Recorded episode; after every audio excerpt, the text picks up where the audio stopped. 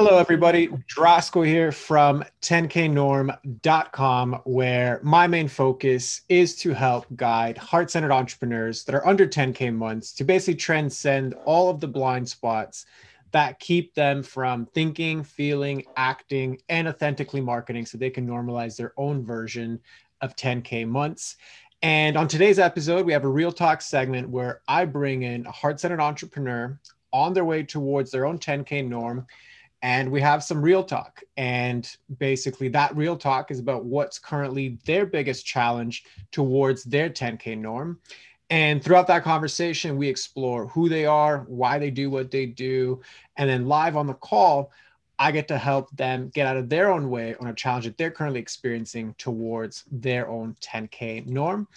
And for today, we have a wonderful guest, Uh, Peter Paul Parker, who is a meditation coach, a Qigong instructor, a sound healer, um, and also a longtime musician. As uh, you guys will see in his background, we got full and all sorts of assortment of uh, instruments that I wish I knew much more about, but unfortunately I don't.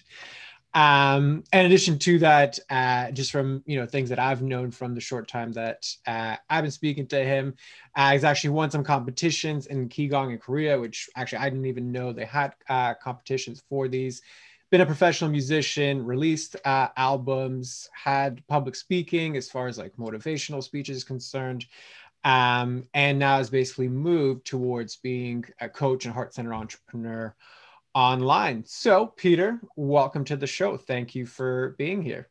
Thank you very much for asking me. Um, great pleasure for me. Thank you. Absolutely. So, uh, one of the things that I would uh, love to kind of go into um, is, for those that don't know, even like on listeners, et cetera. Um, I actually started out in martial arts, so I have a long history with regards to like really enjoying Uh, martial arts. It was kind of what got me into coaching because I was teaching martial arts classes, and then that got me into fitness. And that's how I started my first business, which was uh, a brick and mortar weight loss center. And uh, what I'm curious, because uh, you said you had the background in Qigong, and, you know, while it isn't technically like, say, a martial art that you might uh, normally associate with being in, you know, like the U F C or something like that, Uh, it does come from that tradition. So I would love to know more about how you got into that um, and what you currently do with it. Qigong, uh, I'll just explain Qigong quickly. Yes, it is. It's a healing art rather than a martial art. I did study um, a few martial arts when I was very much younger, and I wish I'd taken up Qigong while I was studying those martial arts, because it is very much an energy healing modality. How I got into it was really, I was a professional rock musician for about ten years, and it was just going, it was crazy in, in, in London at the time. There was gigs all the time. You could go out and play, you were making money just, just from going out and gigging. I then learned how to do studio work, and I was recording in the studios during the day, going out and gigging at night. And it was fantastic for about ten years. Uh, it was a very corrupted business, unfortunately, but I didn't see too much of that, apart from when, towards the end of my career, when I was signed with a band and we were supposed to release a single, something happened with the A and R and it all went horribly wrong. And I suddenly realised to myself, in the band that I was in at the time, it was becoming all about the image and not about the music, because the management company was saying, um, get your get your image right. And, and I was saying, well, what about the me- melody to the music? Because it was, it was kind of like a, a mixture between sort of... Um, Bon Scott and Tina Turner, the black girl lead singer, and it was, it was she had an amazing voice, but the, the backing music wasn't that great. Apart from the, well, they had Dan Thompson on drums, who was like a ex Hawkwind drummer, and myself on bass, but the rest of it wasn't that great. So I suddenly realised I'm losing my sort of uh, work here, and I, and I wasn't getting as much money or as many gigs coming in. I was trying to rely on trying to get a deal from the music business. It kind of broke my heart to say, I've got to do something else now. So I, I kind of asked the universe, well, what should I do next? And I was at a Mind, Body, Spirit show, and I was walking around this corner. We found this uh, stall, my wife and I, uh, called, uh, it was called Dharma Yoga at the time. And it was really, it's really a Qigong-based um, practice.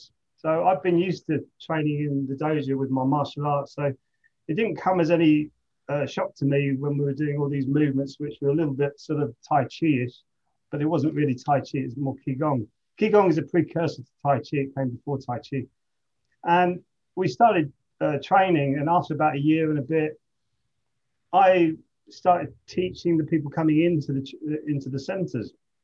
And my uh, mentor at the time, my master, she said to me, why don't you go and do this out in this elderly community center? There's, there's a, a, a place come up uh, for you to teach there once a week. And I thought, I've got nothing in common with these elderly people. What am I going to do? So I just said, okay, I'll do it. I was, I was at the point of thinking, okay, I'll start this journey and see where it goes. I had no idea it was going to take me into doing it professionally. Um, so I, I went into it, and lo and behold, after about five or six weeks, the classes were kind of small, and then they grew, and then they grew, and then they grew, and the room became packed. And I realized that this was such a, a brilliant modality, because it was mixed. It's like a mixture of kind of Tai Chi and Qigong and sort of gentle moving and deep breathing and meditation as well. It's kind of a whole holistic health uh, practice that I teach. And it was phenomenal to see the changes. I saw sort of elderly ladies um, who had uh, arthritis in the hands, who couldn't really open jars. And then it, it turned around, so they started opening jars again. I had a lady who was suffering from cancer, and she, her outlook for life was really bleak. She was like eighty-seven. And then after doing this for about six months, she, she looked a lot healthier, I must say. And there is scientific evidence to show that deep breathing and, and Qigong stroke Tai Chi can help with cancer. Um, and I saw another lady with a stroke down her left side. She couldn't move her wrists and hands. She started moving them again. I just went, this is, this is just, this is amazing that these people have been left on the scrap heap, and I'm, I'm helping this lot. What, what else can I do? So then I started going out to schools and uh, businesses. And I ended up speaking at the Care and Quality Commission, um, who actually look after the National Health Service in this country. Uh, there's about eighty of them, uh, the, the, like the top the top bods in the, the Care and Quality Commission. I thought, they, they're all into like the allopathic medicine sort of mixture, and I'm more into holistic now. And I thought this is going to be quite difficult, but in fact it wasn't. They, they they thought I was going to come up with this all this sort of new age guff, as it were, but I wasn't. I was very basic and scientific with my approach, and the breathing and the, and the moving.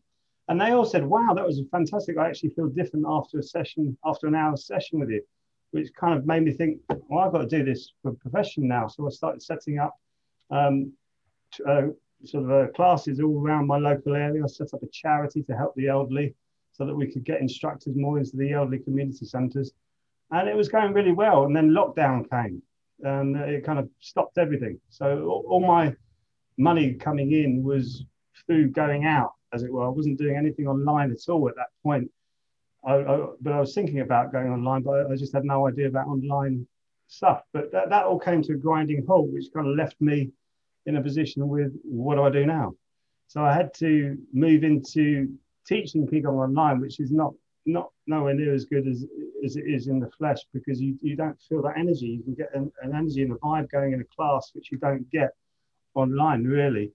So that's kind of moved into more meditation coaching, using Qigong techniques and principles like the, from the Tao philosophy, which is an amazing philosophy, the Tao Te Ching, but we, it's the Korean version of it, which comes from the Sando trainings of, of Korea, the mountain people. And it's it's just really changed my life, changed my perception. I've learned a lot more about the nature of our reality, about our energy body, about our physical body, and also what some people call our spiritual body, but I would call it like our, our essence, our, our true selves. So yeah, it's been it's been one heck of a journey, as it were. So yeah, that's how I got into Qigong, is really because it was a, a, a failing music um, career that really pushed me into doing what I do now. And I realized it was at the end when I got a deal with uh, New World Music with, a, with an album called Down the Heart at Earth Echoes, which was starting me starting to learn about the chakra system, which is where the Qigong thing um, teaching came in. Released the album, and I, and I looked, I, I Googled it, went across the internet and realized it was being downloaded for free across all these different sites, and I wasn't really on top of it, stopping all the piracy going on.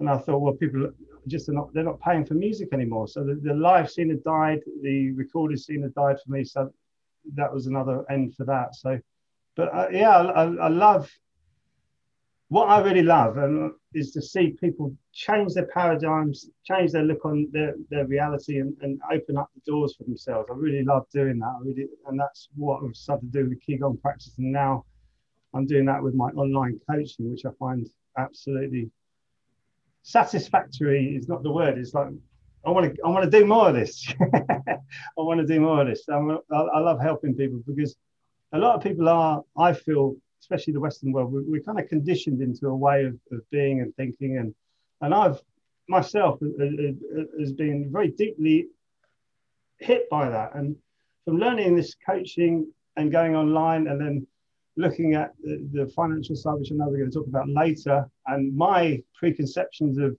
oh, you know, that, that will never be me. It, it, that's all changed now, because I realised that it can be me.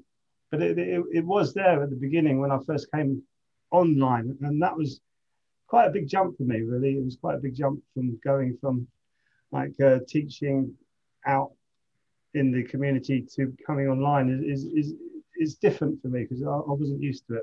But that's how, that's the change. That's how it all went. It, is, is, it was a failing career, as it were, because of uh, how the market was changing. Rock was no longer in fashion. It was, there was the days when everybody was into rock. Everybody was growing their hair long. You can't do that anymore. And everybody was like playing all the time. And it was, it was a, to me, it was a fantastic time for music. And then the drum machine started to come in, and then the Uh, programmers started to come in. You, you no longer needed the bass player, and no, need, no longer needed the drummer. You could do all your uh, writings on sequences, doors they're called, um, which are uh, pl places where you write your music, and you could auto-tune your vo vocals now. And, and so it's not really, to me, the, the essence of music really is the essence of what I do now with Qigong, is actually the essence of you coming out and expressing yourself, which is really what martial arts is all about as well. It's about expressing yourself in, in one way or another. So that's what I love. That's what I love. So that's my potted history in a very quick way. Awesome. I, I, I love that, because it's so, like, it's such a rich story, right? Like, there's so many different layers to it. And, you know, certainly of all the interviews that I've been having now for the podcast, and definitely in my story as well, there is this common theme of things generally tend to break down so that they can uh, come together in, in a different way, right? Like, I've experienced that with my studio. In your story, right, it's it's the music career and the shifting musical landscape that led me to, to Qigong. So it's certainly, I would say, more common uh, than not to actually have that, uh, you know, seemingly negative, but ultimately leading to a positive light uh, type experience. And uh, with regards to your story, like, what seems to be coming out quite a bit is this, I don't know if I want to say need, but I think it's more of a desire for authentic expression. Like, when you talk about music, you know, it's like, I, I don't want the drum machines and, and the computers. Like, I, I want to be able to feel the room. I want to be able to play the instrument. I want to, you know, feel dynamics of playing live in my band and all like that. That's just kind of what it sounds to me. And it's, it's the authentic expression of that, that truly um, kind of resonates with you. And I feel like that's the same bit that also got you hooked into Qigong and the healing aspects of it. 'Cause it's, ultimately, and you can correct me if I'm wrong here, but the authentic expression of our full selves is healed, right? It is whole, it is holistic, and it's kind of the the way that, or the things and the layers we put on top of us that move us into that state of dis-ease. So would you say that's, like, that resonates or is accurate with you, or, or not so much? Oh yes, spot on, and I do agree that most people run away from pain. And because of my childhood, it was uh, really traumatic. My, my mother died when I was eleven. My father died when I was nineteen. I was sent to boarding school. There were paedophiles there. And I had to face that pain, really, I mean, in a big way. And I had to face that trauma. And when I came out and my father died, luckily my, my brother got me a job as a printer. And it took me years to get over that trauma. And it was that shake-up that made me that pushed me forward, because a lot of people give into it and go, oh, you know, life is against me, life's against me. But it wasn't. I thought, no, this gives me, actually gives me an opportunity to explore this. And I did explore it too. I had a very good education, actually. And um, I explored it in the way that I went into sales, because sales was where the money is. And by the time I got into sales and realized how fake it all is, which is really backing up what you said, it wasn't authentic to me. So I, I literally put the keys of the uh, flat that I bought, got rid of the mortgage through the estate agent's window or uh, letterbox, walked away from that, just, just became a musician. I just was whatever, see what's happened. But it was a lot different then. I could um, set myself up for like thirty, forty pounds a week in a, in a bed sit. And I could get a car for next to nothing. I could travel around. I could get I all my gear anyway as, as a musician. I bought that all together. I got that all together when I was earning good money. And it was easy to start and come back up and rise like the phoenix. Uh, and I've done that so many times now in my life. It felt like you hit rock bottom. And I, I felt like I feel like that sometimes when I started becoming an entrepreneur online with this. And you feel like you hit rock bottom, and then and you think, oh, am I going to do this? And you think, just just meditate, meditate, meditate. Next day, all the solutions come flying into you, and you go, ah, this is this is great, this is great. I can do this, and then you start to work through what you what you've meditated on. And I, I find that an enormous change. And I kind of did that when I was younger, but didn't realize I was doing it. And now, what I love is training people to do that for themselves. And when they start to do that for themselves, you see them opening up their lives and really starting to break down new horizons for themselves rather than being stuck in this victim type consciousness, and they get into more master type consciousness, which is what you train with martial arts and Qigong. You, you, you're training to, to master your consciousness. Uh, I, when I did uh, martial arts, I, I did uh, a little bit, not much, but it was Ki Aikido, which is like a, an energy Aikido. And it was absolutely mind-blowing actually in the class when I think about it, because he was teaching us to take our mind over our matter. And I, I was very skeptical at first when I, when I went in there, but he was a tiny little Scottish guy, really tough, but tiny. And he, he had like two guys next to him who were like six foot eight. And they said, he, he just stood there and he said, right, you guys pick me up. And they just, of course they did, just pulled him up off the floor. And he goes, right, I'm gonna, I'm gonna focus myself and my energy down into the floor. I'm gonna ground myself in the floor. You're not gonna move me. And for the life of them, these two big guys just could not move this little Scottish guy. And when I saw that, I thought, wow, you know, that's that's really amazing. And, and that's when I started to train under a guy called uh, John Hayes, his name was. And he, he was kind of teaching Taekwondo mixed in with like Bruce Lee's philosophy. So we were reading the Bruce Lee books.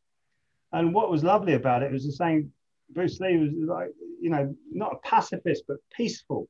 You're peaceful, which, which is the proper way to, to look at it, not pacifist.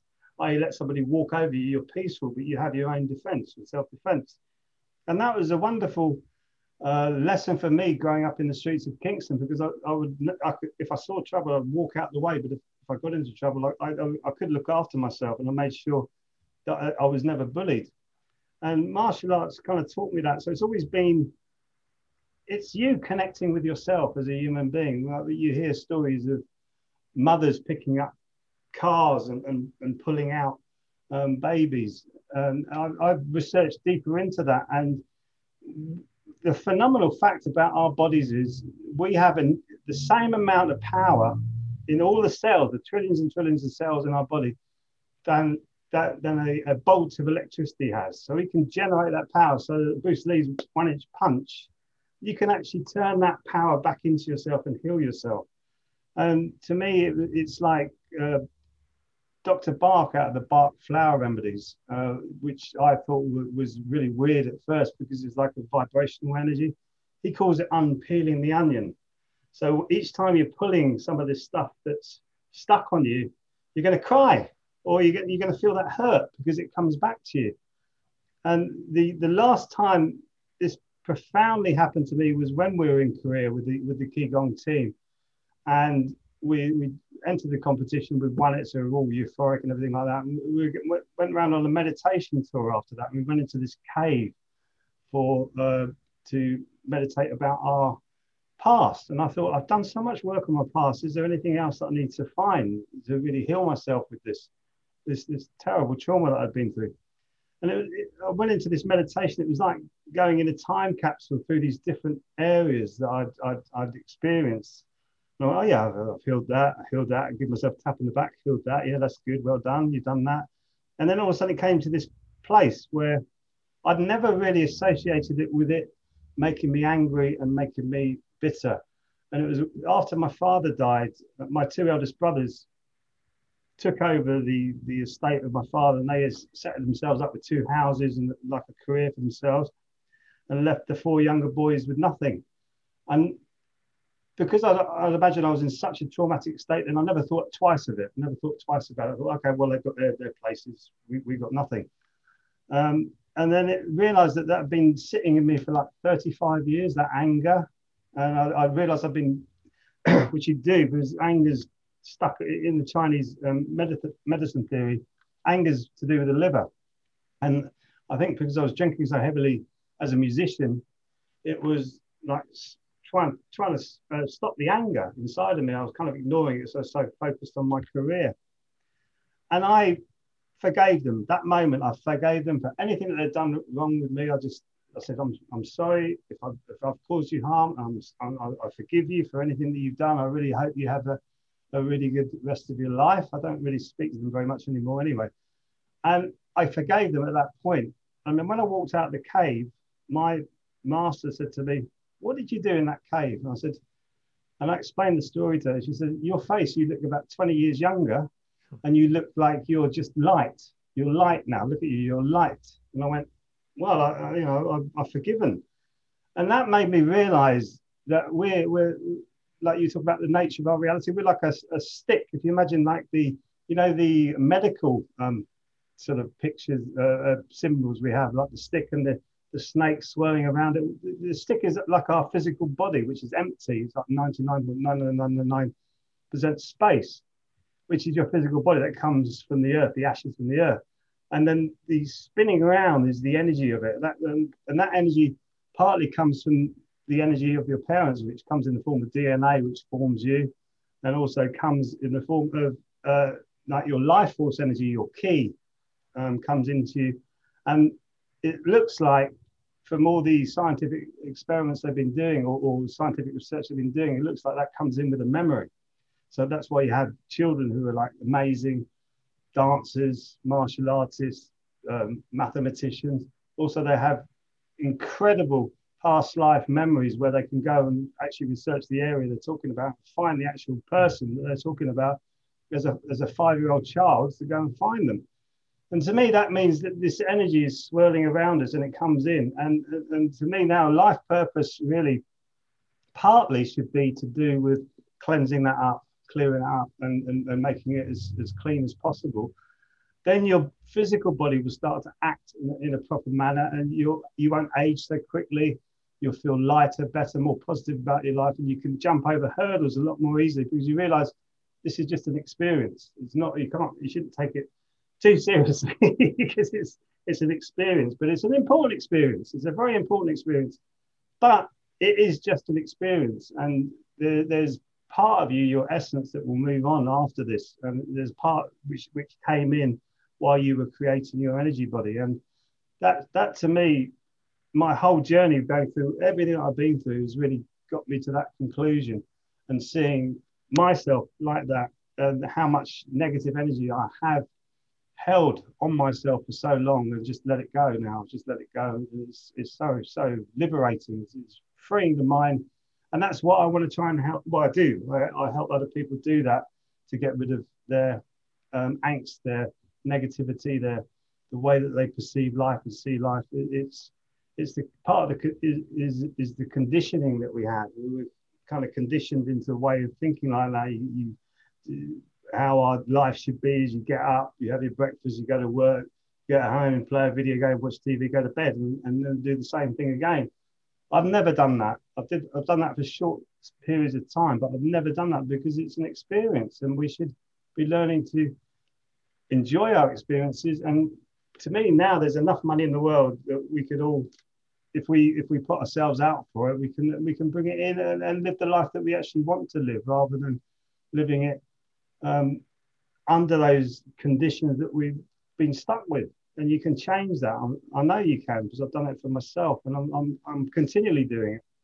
So that, that to me is, is part of the exciting thing of all of this, of meditation. Because meditation is a difficult word, because it, sounds really bland. You, you, you're sitting in the corner just silently. It's, it's far, far deeper than that. It, it's, all, it's about, because it came from the, the word meditation, which means to think deeply about something. But the, the Eastern practice of meditation, which is kind of Qigong, is, is kind of is, is kind of everything about your body. It's like the four states of yoga that the, the Vedas talk about, or the um, the, the the Ki or Chi or um, Ki, Ki or Qigong, which is they talk about in the Tao philosophy of, of it's everything. It's about everything. And once you go a little bit deeper into all of these subjects, um, which are like the spiritual texts, you realize they're all talking much the same thing. Like uh, the, the Tao talks about polishing the diamond, and, and Islam talks about polishing the mirror, that is we mirror each other and we, we mirror our faults and failings with each other.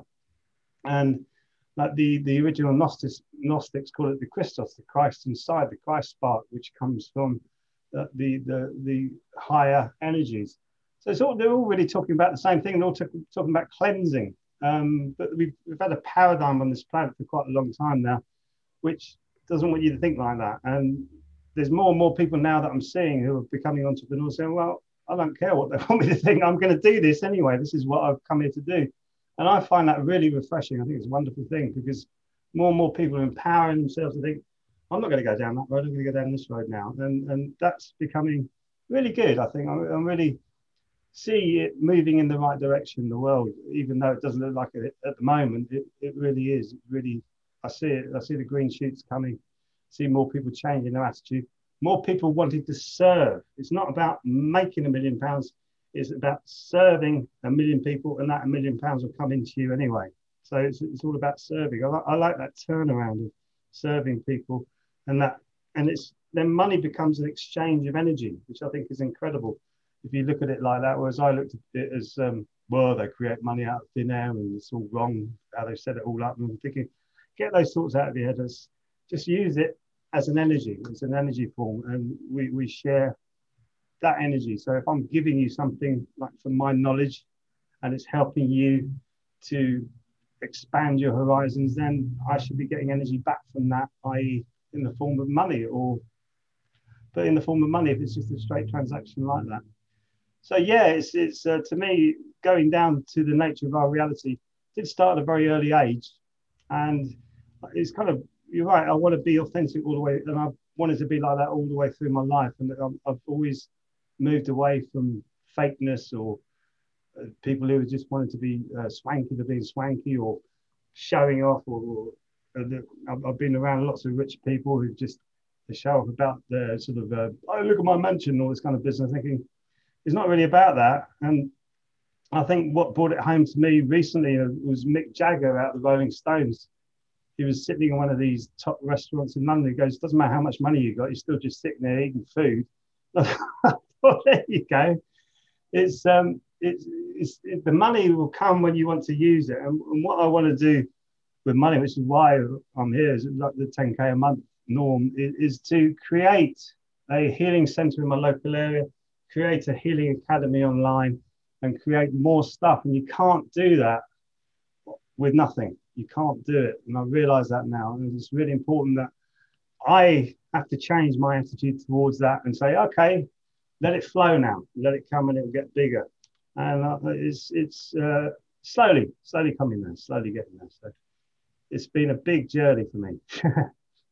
Absolutely. And thank you very much for like sharing all of that. Cause the one thing that comes out for me, it's like the depth of knowledge and understanding that you do have in these, in these areas is obviously quite high. And I agree with your last sentiment of, you know, like I always say, like good, good people need to make more money, right? Because then the likelihood of good things being created out of that money is a lot higher, right? And, and so many of us, I think, spend, uh, especially if you're like a heart-centered entrepreneur, right? I think some people get into what I would argue is kind of uh, spiritual bypassing, where it's like, oh, well, the system should change and like this should be different. And why are they spending mm. money on this? Yeah, okay, that's true, but s- systems never change. They're, they're generally replaced by better ones, right? And that's why I fully agree with you that we need more good people making more money so they can do with that money what needs to be done to actually create those new systems. So one hundred percent all for that. And with that segue, um, so you were mentioning, okay, like I'm in this now, I needed to shift online because the circumstances changed. I want to move towards my own ten K norm. What do you feel is standing in your way to do that? Um, I personally think uh, they call it avatar in, in the marketing world, is, is speaking authentically to the people that I can really help. And I know that I can really help people because I've got a track record of it, and I've got testimonials, I've got impact reports that I've done. And it's really, how do you say that to the people that you can help in, in the best possible way? So it's, it's not even marketing words. I mean, I've come up with a few marketing words like, uh, if you don't own your future self, somebody else will, because it, there is. If you don't have enough money um, to look after yourself, the government will come in and encroach on you. We've got that happening in um, Wales at the moment. They've, they've, they've got, uh, I think it's, uh, they call it, uh, well, they're giving people just two hundred fifty pounds, I think it is, just, it, it, it's like a, what, what's it called? It's like a wage that you get from the government. And uh, they're doing that already. So you will become dependent on the government, which I don't want, and that, because I don't, I, I don't agree with the system that we live with. And you're right, you, you're never going to change it, but you can move away from it. And the more people move away from it, then that system will have to adapt to you rather than you having to adapt to the system. And that's how I see it. And I see a lot of entrepreneurs doing that. But what, what I'm, yeah, my, go back to point is, is really speaking to my avatar, speaking to the person who I can really help. I, I find that um, quite a, a bit overwhelming in some respects, because of course, with the heart, with the heart, you go, I want to help everybody. I want to help everybody. And that is just, it, when, when somebody sees, uh, say, for instance, um, oh, Peter Paul Parker, look at his, uh, look at his, uh, landing page or whatever, he goes, yeah, I want to help you. Here I am. I've got um, a heart-centered being who, who wants to give you lots of compassion and empathy and try and move you to somewhere else. It, it's, it's, I find that difficult because it, it, I think what I've said on my YouTube channel, we've all got a priceless gift inside of us. Have you found that priceless gift inside of you? Have you found it? You know, have you really found it? Because once you tap into that, it's incredible, the, the feelings of empathy, compassion, connection. You, you don't feel unworthy or in lack anymore. And you don't feel like everything's against you, because you realize that we're sort of connected anyway with the energy. That Sorry, just share. On that point, um, and, and again, I, I will just interrupt if something pops that I, yeah, I think is relevant, right? It's not, not to cut you off. No, um, no, no. So you just mentioned, okay, like I want to help people realize this thing of like, you know, have you found your own gift? Have you found, you know, your own kind of special essence? Um, if you were to ask that question to yourself, what would the answer be? Yes, I have, but I haven't cleansed it up properly. I haven't cleansed it. I've, I've found it. I, I mean, I've, I've had two out-of-body experiences, so I've kind of um, had a bit of a head start For, from a lot of people, because when you have these out-of-body experiences, you shed all of this um, material world that we live in, and it all goes. It's like incredible. You go, wow, and you come back down, and you're on planet Gaga for about you know, three, four, five days or whatever, and, and you speak to people, you go, oh my goodness me, what have you been taking? And yes, it, it's like a, a, it's an observer, but an observer with enormous compassion and enormous uh, empathy. It's like the people who've even started the, the, the wars in our world, I, I, I found um, made me so angry. I was so angry when I heard some of the politicians. So I would also just uh, question you there as well, right? Because the original question was, if you were to turn your own question onto you, have you found your essence, right? And there was a pause and it was a yes, but. And then we went into, or rather your brain went into this uh, tangent that yeah. also went into explaining an out-of-body experience, which is fine. What stands out to me is the disassociation aspect, right? It happens when we have out-of-body experiences, certainly, but it also happens when we don't want to go somewhere internally, right? We disassociate from whatever that thing might be.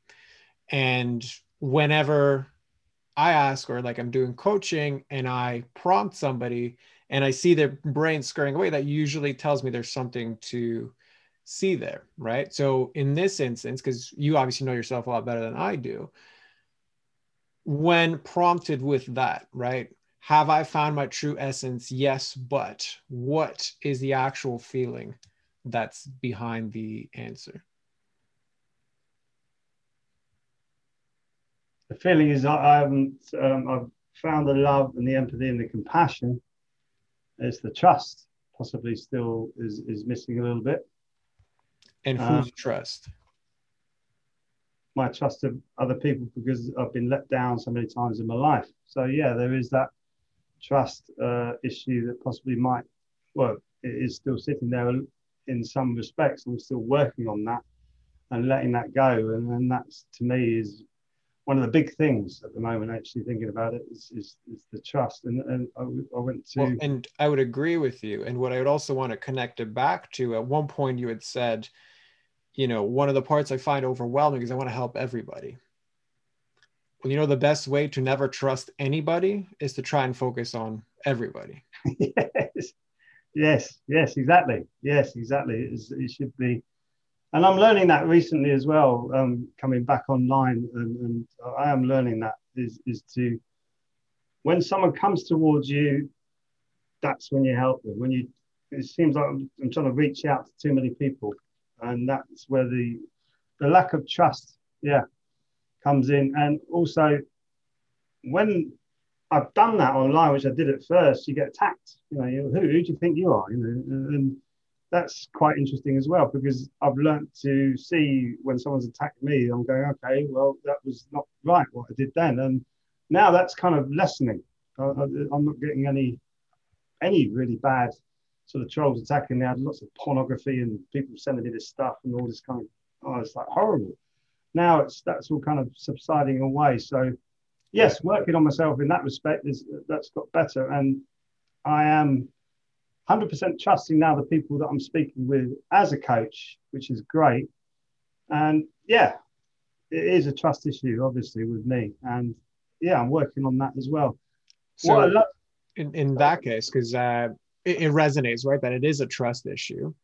So if we were to get more specific with that, so I have trouble because in my past trusting others, is there any other elements? Well, actually, first and foremost, is that like accurate to say as a statement or no for you? Uh, yes, which is why I, I keep distant from people. Um, friends, I've got some really, really good close friends, but yeah, keep distance from people because I have been completely destroyed with being a heart-based human being. And it actually goes to people pleasing, I think, um, because you're, I don't do that anymore, but I used to be like that. And I realized that all you're doing is wasting your energy when you do that, you're trying to please everybody else. And you, you realize that what you're doing is that you're actually being a pain in the ass to people. And, uh, and it, it didn't work. Now I stand in my own uh, sovereignty, as it were. All that's gone. That's gone now. And now it's just, it is, I think it's, I've come back in and now I'm going back out as a heart-based being. And that's difficult because, yes, I have been hammered in the past. Um, I mean, I've got many stories of people completely letting me down. When you think, oh, that's a really good friend there. Then you go, oh, my goodness me, how did they do that? So, yes. But in saying that, when it comes to uh, professional relationships with someone, I, I, they can trust me. And I, I really do trust people that they are speaking the truth with me now. That, that's kind of changing, but it is an issue. Yeah, still an issue there of trust, definitely. Absolutely. And, and I appreciate your honesty about it because, you know, even the little bit that I know from your past stories and, you know, your, your upbringing, clearly there was a lot, you know, of stuff. And I think it's, it's a lot of stuff you've already healed.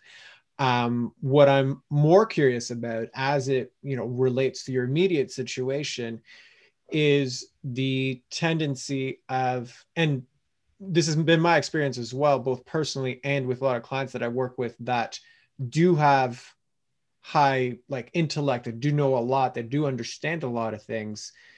This sentiment that the biggest, like, the easiest person to lie to is ourselves. Yeah. And when I hear you speak, right? So like, like I feel the deep, like, desire and ability and capacity to love and to help others heal, like that, that I don't think anybody would question. Where my mind kind of gravitates to as an observation is, like, it's almost like clockwork, like your brain just loves to go in all different directions, right? It's like, as soon as we even like approach anything that is kind of rooted in right now, as far as like facing, like, what is it about my trust right now? There's all these very smart tangents that, that your brain loves to go on, right? And to me, it's, it's always our biggest strengths become our first distortions, right? So we're going to use those to distort our way so we never have to go down there. And especially then when you begin to speak about, well, I need to show up authentically in my marketing. If I can narrow down who my avatar is, then things would work. Mm. Yet when I, for example, like I had a brief look at your website, at least at the time of this recording, right? There is that sentiment of everybody. This is for everybody, right? So again, I am for nobody because I stand for everybody. And I can guarantee, like, there's going to be certain people I, I'm sure you don't want to work with, right? So inherently that objectively at least isn't true. So it's like, who is my people? Well, who is my people is also going to be dependent on, well, who am I? Can I trust myself to truly be committed to, you know, this one individual, this one type of avatar, at least for the short term? Can I say that is who I serve, right? When I know inherently behind it, well, I, I really, you know, like I'm not ready or, or I'm not there yet to actually fully trust based off of my past. So given that observation, I'm just curious, how does that land for you? Yeah, it's good. It's very good. It's, um, it's when I was first went on a marketing course to take on this online coaching, the coaching we did as a Qigong instructor was very, very Korean. Korean, Koreans don't want to give you, I'm not I'm actually speaking from the heart, right? Koreans don't want to give you Um, any impingement on the experience you have when you're going through these awakenings and spiritual developments. And it was trying to come across with that. You're right with my brain. It just, it's just, it's, it's too much for me sometimes. It, is, it works so quickly. And it, it's that turnaround from doing that to make it Uh, just a personal, empirical sort of um, experience to being able to, like you're coaching me now, brilliant, you know, really good. You're obviously a very experienced coach. I'm not. And I, I, I can see that my brain is nervous, thinking, oh my God, I'm going to really screw up here. So it's a trust thing, possibly with myself and my brain and my intellect, that it's not really coming from the heart. But when I do come from the heart and I'm on calls or coaching and I'm speaking from the heart, people say, you are amazing, right? And when it comes from the brain, it's like this, rubbish. So it's really, it is opening my heart and getting rid of the intellect. And I know through the chakra work, when, you're, when your lower chakras are cut off and you come up into the brain, you go all into the left brain, it's really sharp and really quick. And it's, I need to bring bring it back down into the heart. And then I see, because it, it really does um, get my whole chakras going together. And I see I'm more visionary, more intuitive, more, I can see, oh, well, I see why that problem is there and that that is there. And then that's, yeah, it is, it's a trust issue, not just with the people coming to me, but myself, um, to realize, do I need to do more training with coaching or do I carry on with what I'm doing and trust my heart? It's trusting my heart, I think, is the most important thing, because it's, it really is my biggest asset, not my brain. So I, I would agree with that sentiment of like trusting my heart, because when you shared that last bit, what really stood out to me was this, uh, you know, one line that you said, like, I'm going to screw this up. And why that stood out for me was, you know, even in your story initially, right, I got into music because there was an authentic expression to it.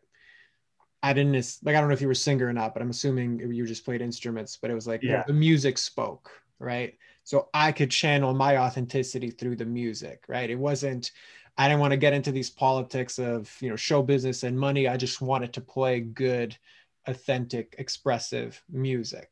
Yeah, yeah, yeah. And when, when that got distorted, I moved into this thing. Why? Because it was authentic healing of, you know, this past that I had. And when you were speaking at the last bit of like, well, I don't know if I need more coaching. I don't know if I need more of this. I don't know if I need more of that. Maybe I should focus on this. To me, what stood out, it's like, well, I need to sound really smart. So let me go all in on what my brain can conjure up in the moment, because what I really don't trust is sharing what's in my heart, right? Because that to me is like where the wounding is. And if I share what's in my heart, then I, I don't know how you would complete that statement, but that's just kind of what's coming out for me. So how does that land for you? Yeah, I, I um, sharing from my heart, it can be quite, uh, quite uh, upsetting for some people when I do actually really share from my heart. So I, I need to temper that, because it's, um, I don't know, I was born with a feeling that we're all connected. Uh, I was quite shocked at a very early age when I realized that we weren't. So that, that to me was very strange. And when I tried to interact with other people, I realized now that it was the energies that used to cut in on me. And so I think, oh, you pull away and you, that hurts. And I, I'm kind of losing that now, because I'm thinking, well, it's, it's just energies and it doesn't really matter, but it's still there. And I can see it's still there. And everybody's saying that when I do speak from the heart, it's amazing. When I don't, you know, it's, it's the brain kicking in defense mechanisms. So I still need to do a lot of work on myself, which is, I think we all do personally as human beings. A hundred percent. Yeah. I, I don't think there's anybody that doesn't. And if they think they don't, then they're probably just lying to themselves anyway. Yeah. Yeah. Um, it so, is true. It's, it's the heart though. It, and it's, um, It is. It has been broken many times. Yes, yes. But I'm still. I keep healing it. I keep working on it, and, and I'm, I'm working on that, trying to speak from the heart. So it, it is. It is. That's where I'm having trouble with, and speaking from the heart to my avatar is where I'm, I'm having trouble with. I think yeah, that, is, that I can feel is more genuine than the, you know, smart but not as genuine speak that that came out prior. Right. Yeah. So my question to you then, is that something that you would want to explore further right now, or like you're okay with regards to the direction? What, ex- explore the heart thing? What, here? Correct.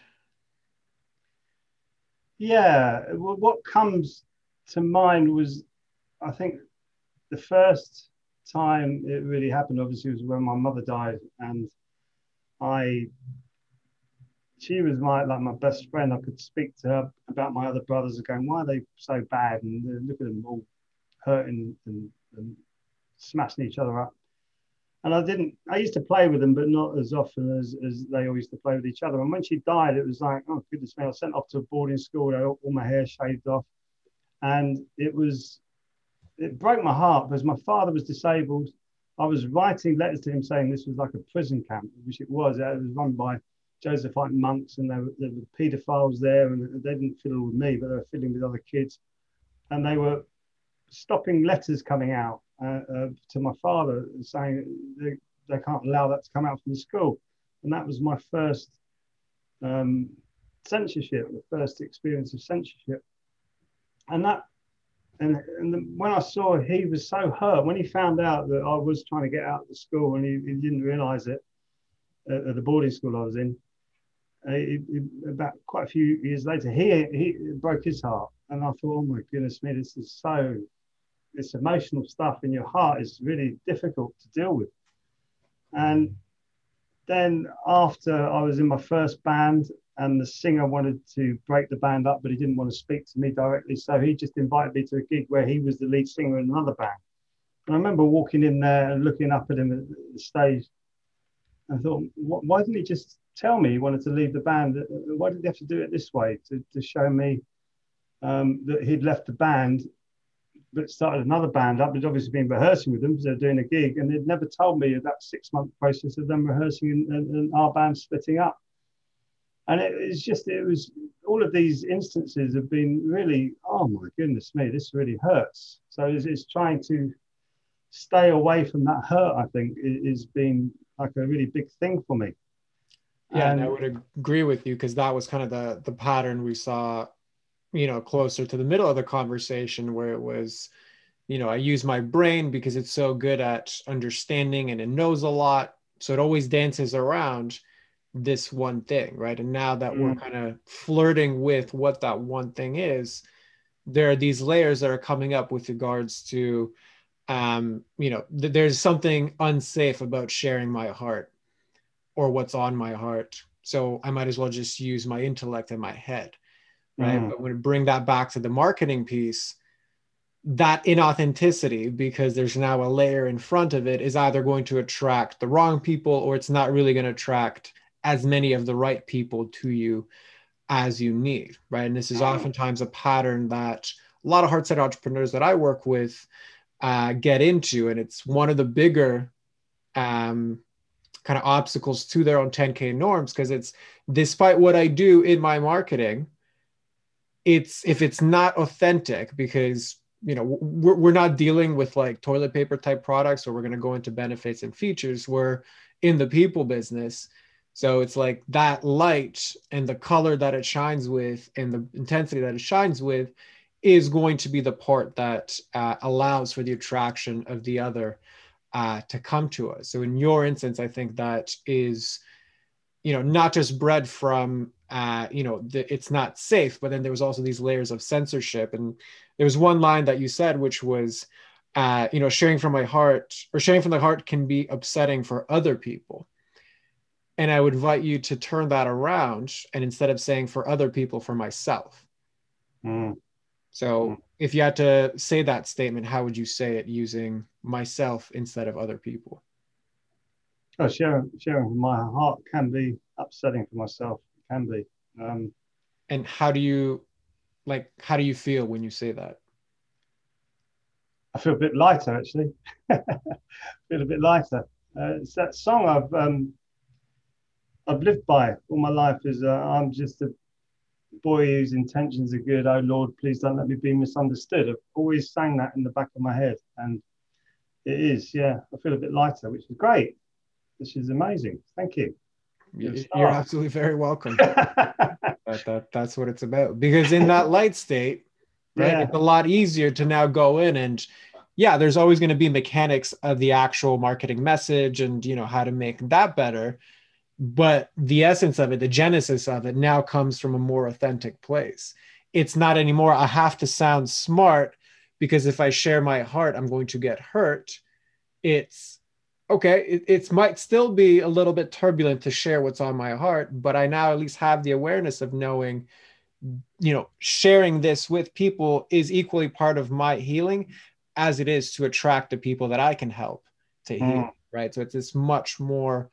Uh, you know, as somebody that has a lot of richness in, in their life, I think that is going to be a big part of your core essence as uh, as you move forward and getting better at the marketing piece. Yeah, no, I see, I see exactly what you're saying. And um, I still, I mean, this is a challenge, but it, I do feel lighter, a bit more um, vision kind of opened up. Like, um, feel the energy in my arms, actually, on my, bristling on my arms. And I because it's no longer as blocked, right? Because you're, the, the block was that disassociation we talked about at the beginning, right? Because the mm. statement was, sharing from my heart can be upsetting for other people. Okay, so we put that layer that it's it's for other people. Why? Because if I say it's for myself, that threatens, you know, going in there where it's a little bit tender. But as soon as I admit it, I, I accept it, right? We have that awareness experience. It does become lighter because we're not harboring the resistance anymore. There's a level of acceptance. I think that is uh, not only what you witnessed right here, right now, but it's also a help for other people to witness the same thing, because those layers of our authenticity is, um, you know, it's pretty much guaranteed for uh, for everybody on, on this journey. So thank you for for sharing that. No, no, it's my my pleasure. This has uh, been a fascinating conversation. I do love this uh, um, self. The journey of self-discovery is incredible, and what I've realised is is uh, I became a Dharma master with the practice that I did, but we call it a mastering training, because when I do not have a mentor or I'm not working with mentors, then you become stagnant. So no matter what level you're at, it seems like people are helping each other all the way around, and we're not really above or below each other, but we're helping each other. And I see that now as a really, really important thing to do is to, if you, even if you are a top coach, you should be getting mentoring from other places as well to help yourself and help other people. And it's like a, all of this is a real growing experience for all of us. And this is where I feel the world is going to change, because we're doing this for each other now. We're starting to talk to each other, being more open. I'm not worried about what people think about me. A bit worried about opening the heart a little bit at the beginning, obviously, but I didn't realize that. And now I'm thinking, no, just speak, because I know when I when it comes out, it flows. It flow, I'm not thinking about it, and it's not going off on the tangent. Everything kind of flows out, and that's where I need to be training my meditation a bit more. Yeah, because that's that's the authentic expression, right? I don't have the head filter with it, but then it becomes the authentic expression. So I agree with you one hundred percent. And to me, it's clear, even from just a short time that I've known you, it's like there's a lot, like there's a well of stuff that, you know, wants to flow. It's just flowing through this distortion of the head versus the heart. So yeah, I think your yeah. your opening is one hundred percent there. And, you know, even what you mentioned at the end with regards to like coaches need coaches too. I mean, that's certainly been an axiom that that I've lived with for a long time, and have had coaches for as long as I can remember, because that mirror is so important. Yeah. Right? Like it's very hard to see the label when you're inside the bottle, which is why, you know, we can spend a lot of time trying to figure things out for ourselves. And yeah, there are obviously our processes, and there's a lot of value in being like knowledgeable and skillful enough to coach yourself, but it's the accelerant when you have, you know, a mirror that's dedicated, that's focused on you, that isn't in the thick of your baggage and your emotion. It can see, you know, just the essence of the pieces that are in there. You know, that's really, I think, the the accelerant that that you're talking about. And I agree with, like, I always have said, like, coaches need coaches too. And that's why I've always had coaches for various different pieces of, you know, my own journey. Um, so yeah, I agree with you one hundred percent there. And just to kind of close things off, is there anything else that you would like to, you know, leave off for, for the audience uh, that, that you feel like is like the key essence of, of what you do and, and what you stand for? Well, what I do is I, I try to get people to find their true essence and get, get rid of, don't get hung up on the um, mess that uh, life can throw on you, which is what I've tried to do all my life. And yes, I've been, you know, the first person to say I, I was a lot worse when I was younger. I had this like brick wall around me, and I was really gregarious and friendly and funny and all that business, but never really gave anybody my heart because it was too painful. And I, I slowly brought those walls down, and, and my heart comes out. But yeah, I want to help other people and other people to help me. I mean, I'm, I'm really open to people speaking to me. I really love conversations, I love dialogues, I love us working out this craziness we call existence. Because it's, it's, it's got so many different layers to it, and we can help each other, and we can we can get through this, and we can make the world a better place, which has always been deep down in my core, is to think this is a paradise, and we need to be treating it like a paradise, and we need to be treating each other as wonderful expressions of that paradise. And I've always felt that, and that's why I've always worried about speaking from the heart, because that's what I feel. I really do feel that deep deep down inside of me. And all the time people go, oh, you're a dreamer, you're a utopian, you're this, you're that, blah, blah, blah, blah, blah, blah. And I'm thinking, no, I'm not. I actually, this this can actually manifest itself onto the planet.